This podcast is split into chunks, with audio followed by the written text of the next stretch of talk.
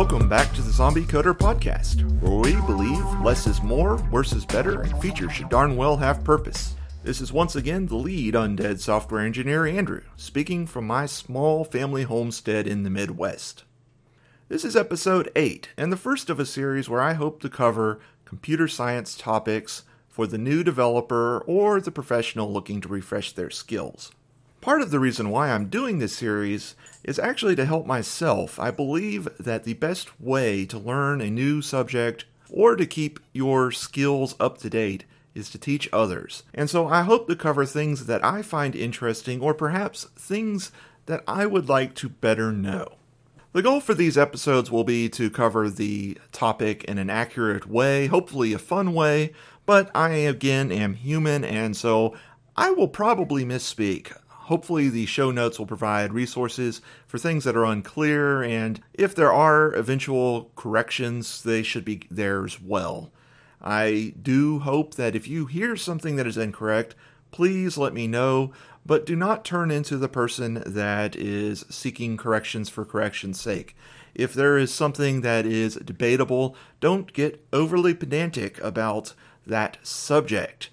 Now, as a native Texan, I'll just say as a disclaimer that, well, you're doing good if I'm actually speaking proper grammar at all. And if I'm not making up words, you should be impressed. And if I'm pronouncing things correctly, well, be thankful because I probably wouldn't without doing a fair amount of research first. In any case, I figured I would start off with something that I always thought was an interesting subject and one that were I developing a computer science curriculum, I would actually put fairly early. Now, generally, the College Board actually specifies what should be taught in Computer Science 1 and 2 as far as high school students go and kind of matching up the initial college classes that a new comp sci major will take. And this subject is not really covered, at least not in any real depth. And that's kind of sad to me because from my perspective, this particular subject has a lot of depth potential, and it's something that really can go from either a couple lines of code that have a satisfying result to actually a PhD thesis where you could cover various algorithms in much detail. And what is that subject? It is the one of hashes and hashing algorithms. And why do I want to cover it? Well, the first thing that I really want to do in this podcast, as a general rule, is destroy magic arguments. There's a lot of things that we do on a day to day basis as programmers and coders where we consider things as just magic black boxes. And as far as hashes go and hash algorithms go, if you look on GitHub and start looking at the meaning of those magic little strings that allow you to define a version of a Git repository, we often don't think about what those strings are. We just see them as a clump of letters. And indeed, one of the really cool things about understanding how those letters are created to represent a version is the ability to recreate that system in a place where Git might not make sense, but the general idea behind it will. Of course, I'm not really going to go into that particular area today. We are going to talk about the underlying algorithm as far as how Git identifies versions later, but the main subject of this discussion is going to be just the hash itself. Kind of the other reason why I like this as a subject is they are very simple, pure functions, and we can look at them from the perspective of either a pure function from a functional programming language standpoint or as potentially a state machine that creates a result in a sort of iterative process. And finally, the last uh, item, as far as the reason why, I think they are interesting from the standpoint of encouraging critical thinking of security and secure processes again trying to remove the magic from best practices where somebody says you should do this thing and really nobody has an idea as to why but we do it just because it's said so now i've kind of talked about the reasons why i want to discuss hash functions now if you're a beginner in computer science, you might not know what a hash function is, or if you're experienced, you might be wanting a formal definition for this uh, conversation. And so let's start off with that formal definition. And I'm going to say that a hash function takes an arbitrary data set and maps it to a data set of fixed size. And this means a few different things, the first of which is we have a proper function. That function takes an input data set and creates an output data set. It also allows us to make assumptions on the output because the output is fixed size or is a known data set. So we can have potentially an unknown data set that we're mapping to this known data set, and that definition of the known data set or the fixed size could be something as simple as the number of binary digits. So we could say, for example, we are creating a 32 bit integer for our hash result, or it could be something like we're outputting an integer ranging from negative 100 to 100. Both of those would be valid hash function outputs. This definition is a bit overly broad because it allows taking a number of functions that would perform poorly as a hash function and saying yes that that qualifies because the output is simply that fixed size. So to fix that, we need to create some qualifiers as to what makes a good hash function. What is a desirable hash function in general? And due to just the sheer number of use cases for hash functions, that can get fairly difficult pretty quickly. But we can start off with one item that is fairly universal across all the uses of hash functions, and that is the idea of uniformality of output, or simply given a distribution of inputs, the output distribution across the output set should be uniform. And why do we want this? Well, the primary goal for uniformity of output would be to reduce collisions, or the case where you have two inputs that create the same output hash. And the uniformality property of a good hash function minimizes the probability of that happening. What would be some other desirable items besides uniformality, maybe not as universal? Well, probably the most obvious one to start off with is speed. We want the calculation of our hash to be fast. It's desirable in general to be fast, but if we're using the hash for something where we're trying to optimize, such as a hash table, the calculation of that hash and comparing the hash values should be faster than just comparing the original values together.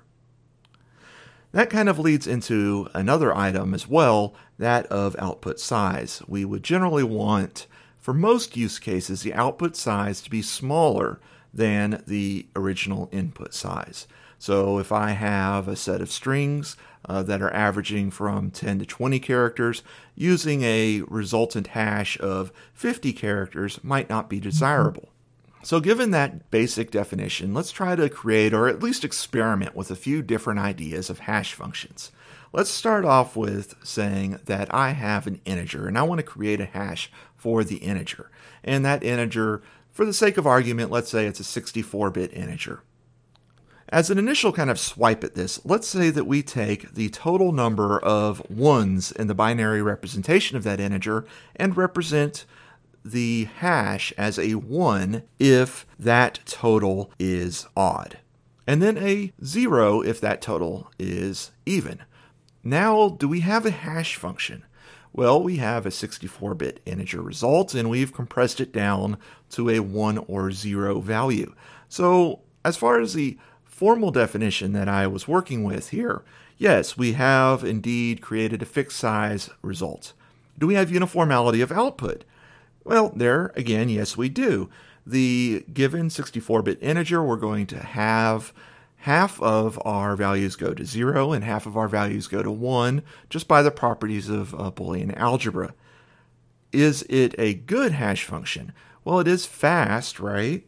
It does have uniformity, but our output range is awfully small. We are going from 64 bit ints to just one bit, and so we're going to potentially have a huge number of collisions. So even though we have the uniformity principle met here, we kind of have a crappy hash function. The reason why I wanted to start off with this as an example is a few different hash functions actually kind of source from the idea of parity or checksumming. And this is the simplest version of that. If we start getting into more complicated variants of parity and CRCs, we can actually indeed end up with some good hash functions. And indeed, as you just saw, even as crappy as it is due to the output size, this idea of just counting up ones and zeros does tend to create a good hash function from the uniformity principle. So, what's another approach we could use? Let's try to look at something that will actually turn out to be practical. Well, I have a 64 bit integer, so maybe I redefine my output size to be 64 bits, and then I just say that my input is my output. And then I have an identity function. And the identity function does have some niceties to it. Um, starting off with, it's a perfect hash. We have one input to one output. There is a one to one relationship of inputs to outputs. And that is desirable. But the problem here is that the hash input must be as big or smaller than our hash output. So perhaps we can do something else. Let's say that we know that the distribution of integers in our 64 bit int is uniform. So we're taking a uniform distribution of integers and going to an output. We're not going to have clumps. Well, one thing we could do is a bit selection and just pick a set of bits and take those and use that to compress the value. So maybe we take the last 32 bits of our 64 bit integer, and now we have something that resembles a hash. That might not necessarily work out well if our 64 bit ints have clumps in them. If the data is clumpy, this might actually be bad for the uniformity.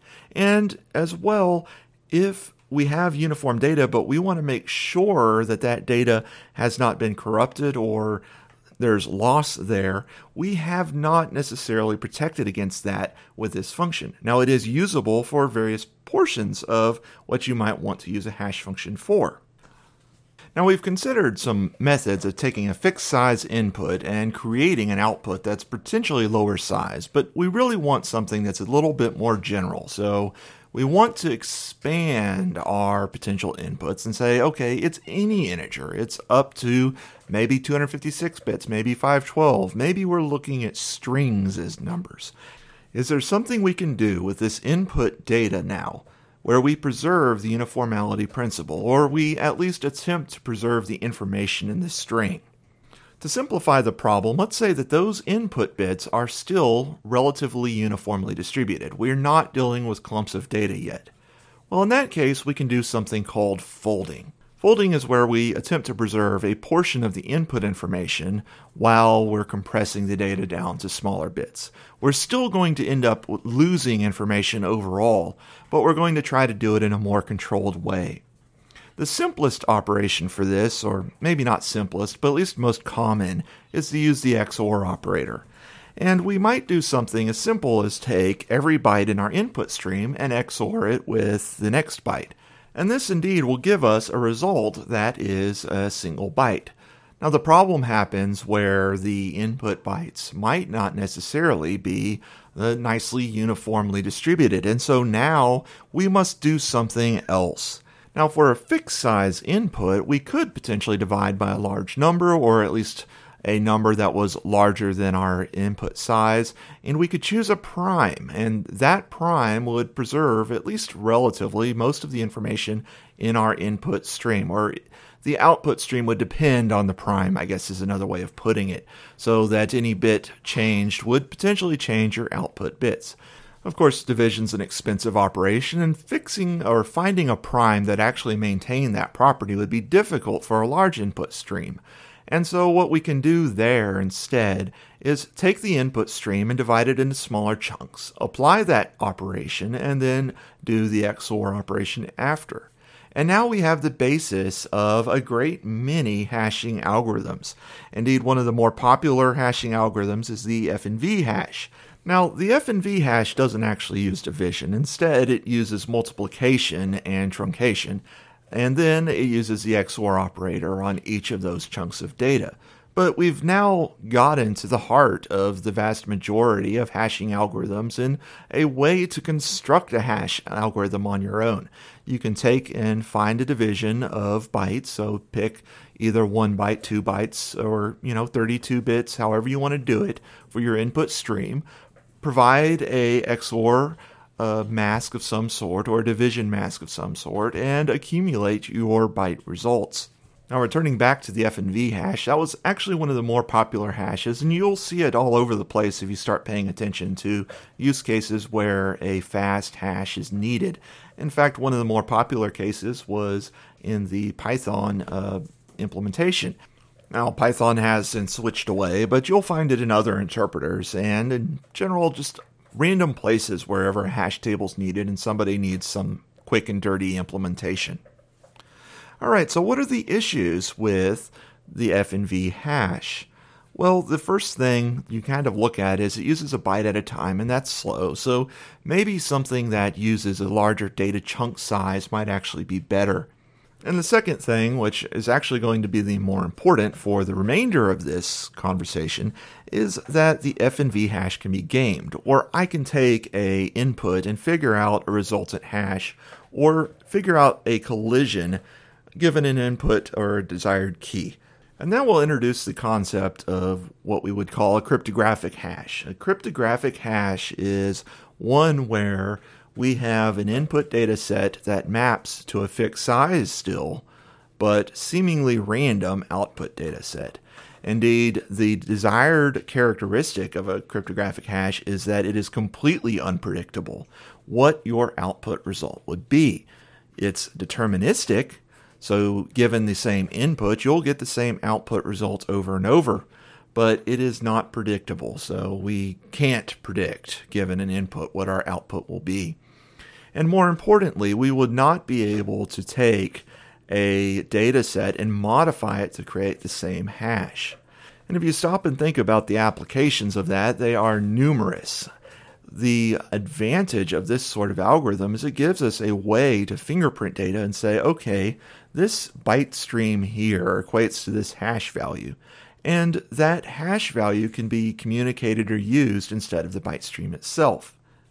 This is where we actually source Git version numbers from. The Git repository system uses a SHA-1 algorithm hash which when Git was created was considered cryptographically secure. Since then, it's gotten easier, or at least less expensive, to calculate a colliding SHA-1. And it is expected that over time it's going to become more and more possible as computing resources increase. Which leads us to the SHA-2 algorithm, and the one that I'm not going to cover in too much detail, but I will give a broader overlevel view of. And I think it's also interesting from the standpoint of usage and history. Now, the SHA 2 algorithm itself was originally created by none other than the NSA. Now, they published uh, the initial paper for it in 2001, and the goal with the NSA's publishing of this algorithm was to help secure government services. There are two main variants of the SHA 2 algorithm, SHA 256 and SHA 512, both of which can be used to create other bit count uh, data sets or items. Now, SHA-256 is one of the most fundamental algorithms you'll find on the internet in multiple applications now. It's used largely for SSL or security HTTPS uh, style connections, and also it forms the basis of a large portion of the Bitcoin technology or blockchain technology that we hear about on a regular basis. So, what makes SHA-256 or SHA-2 a good algorithm to use, and why is it so important for the internet as a whole? Now, since the SHA algorithm has such a resilience against collision attacks, it is very difficult for somebody to create two data sets that have the same hash or construct a new data set that matches an existing hash. So if I communicate the hash to another person, they can know without having the data that I have if they have a data set that happens to match it.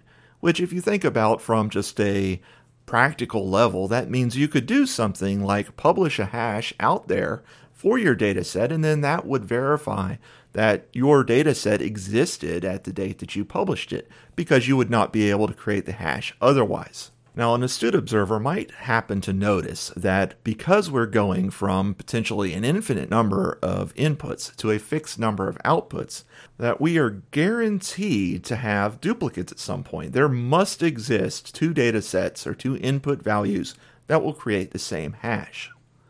But what ends up happening, though, is that there are so many possible output values that finding those two inputs that create the same output is near impossible.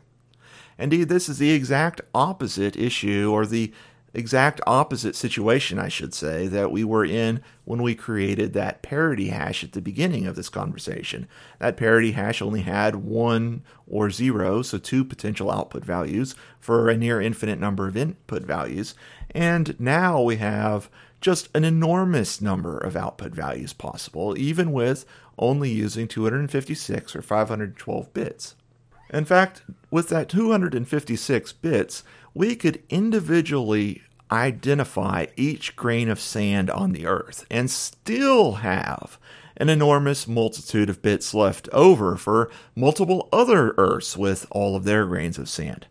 I've also seen it compared to, say, the number of atoms in the moon or any other number of just hugely, astronomically high uh, values or examples.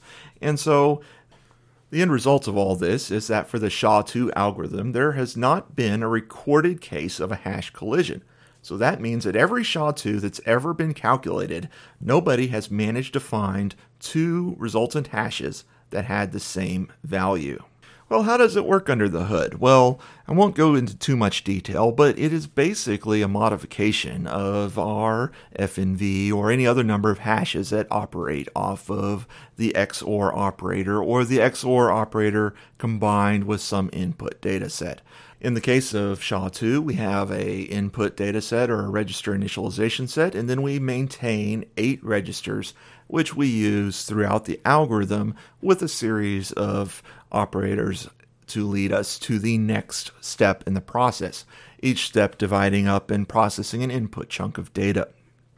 Now, SHA-2 is just one in a history of these sorts of algorithms. You have the SHA-1 algorithm, which I might have mentioned earlier as being the algorithm that Git uses behind the scenes. It operates on a very similar set of principles. And even earlier than that, you had the MD5 algorithm, which was popular for a while for HTTPS or SSL connections, as well as verifying that binary data uh, in a downloaded match. So you would see MD5s or SHA-1s or SHA-256s posted for uh, binary archives that you would download, and then you'd run a checksum utility to make sure that those values matched. Historically, the longer these algorithms exist, the more vulnerable they are to attack, and the more computer power exists to attempt to attack them the SHA-1 algorithm has recently become uh, less secure or not as trusted, and there are indeed now published collisions. MD5 is even more broken as it has gotten to the point now where commodity hardware can be used to break it. Of course, you also have now the upcoming SHA-3 algorithm, which will eventually replace SHA-2 when that gets older and uh, is not as secure. Now, the interesting thing here is that if I published an MD5 hash back before MD5 was really broken, and it was apparent and documented, and multiple people shared that hash, I could use that hash still and say, okay, it would not have been possible for me at the date I published this uh, to to uh, create the hash because I would not have been able to because I wouldn't have had the technology. On the flip side, as time goes on, it becomes easier to create a forged piece of data or to forge a hash, which gets into the idea of what do you want the hash for. In general, a cryptographic hash, even something like a SHA-1, which would be easily duplicated, if you're broadcasting it at the same point of time as you're comparing it, since you don't have that large time gap, it's not going to be necessarily insecure. Likewise, there's nothing saying that the MD5 hash isn't very usable for processes such as verifying data. Of course, that would have the caveat that you trusted the data transfer was done well honorably, like there wasn't a bad actor in the process of the data transfer. So that might be something like copying something to a USB stick or or maybe you just want to verify a download that you've done from a trusted source with an encrypted connection and so you're just saying, "Okay, yeah, I probably have the same two files, and I'm trusting that there's not somebody trying to forge data or create a forged copy of the data. To extend that, let's take a look at Git repositories. Now, Git is still using the SHA-1 algorithm, which is considered less secure. It's not necessarily as broken as MD5, but in the near term, we can expect people to start being able to create colliding results. All right, so what are the implications of that as far as Git's concerned? Well, the way that Git uses this is it's not exactly intended to be a trusted mechanism. You still have other means of authentication on top.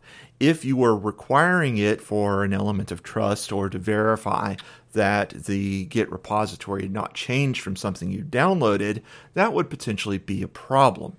In terms of the use as identifying bits of data, though, as long as we don't have data that's been maliciously created, we still have the property of this extremely low probability of data collision.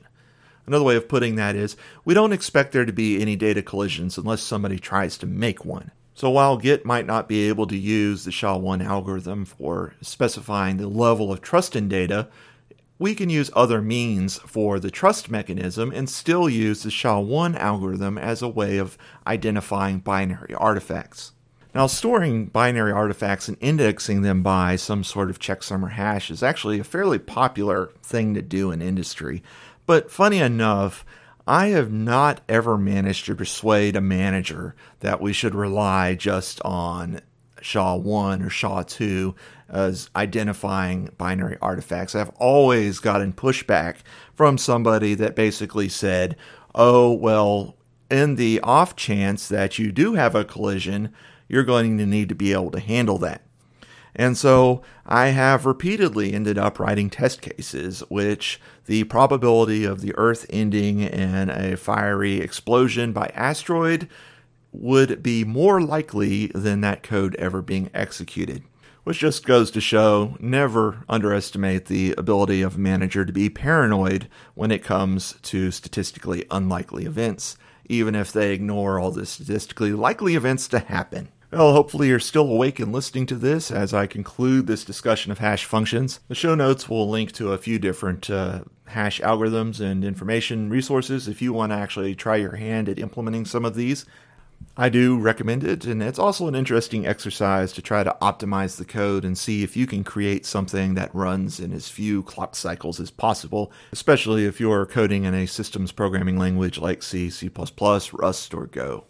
The next computer sciencey podcast I do, I'm hoping to actually build upon the hash function concept, and we're going to talk a little bit about, well, how Bitcoin and blockchain works under the hood and the actual applications for it beyond some of the just what I would say hype. Well, until the next episode, this is the Zombie Coder out.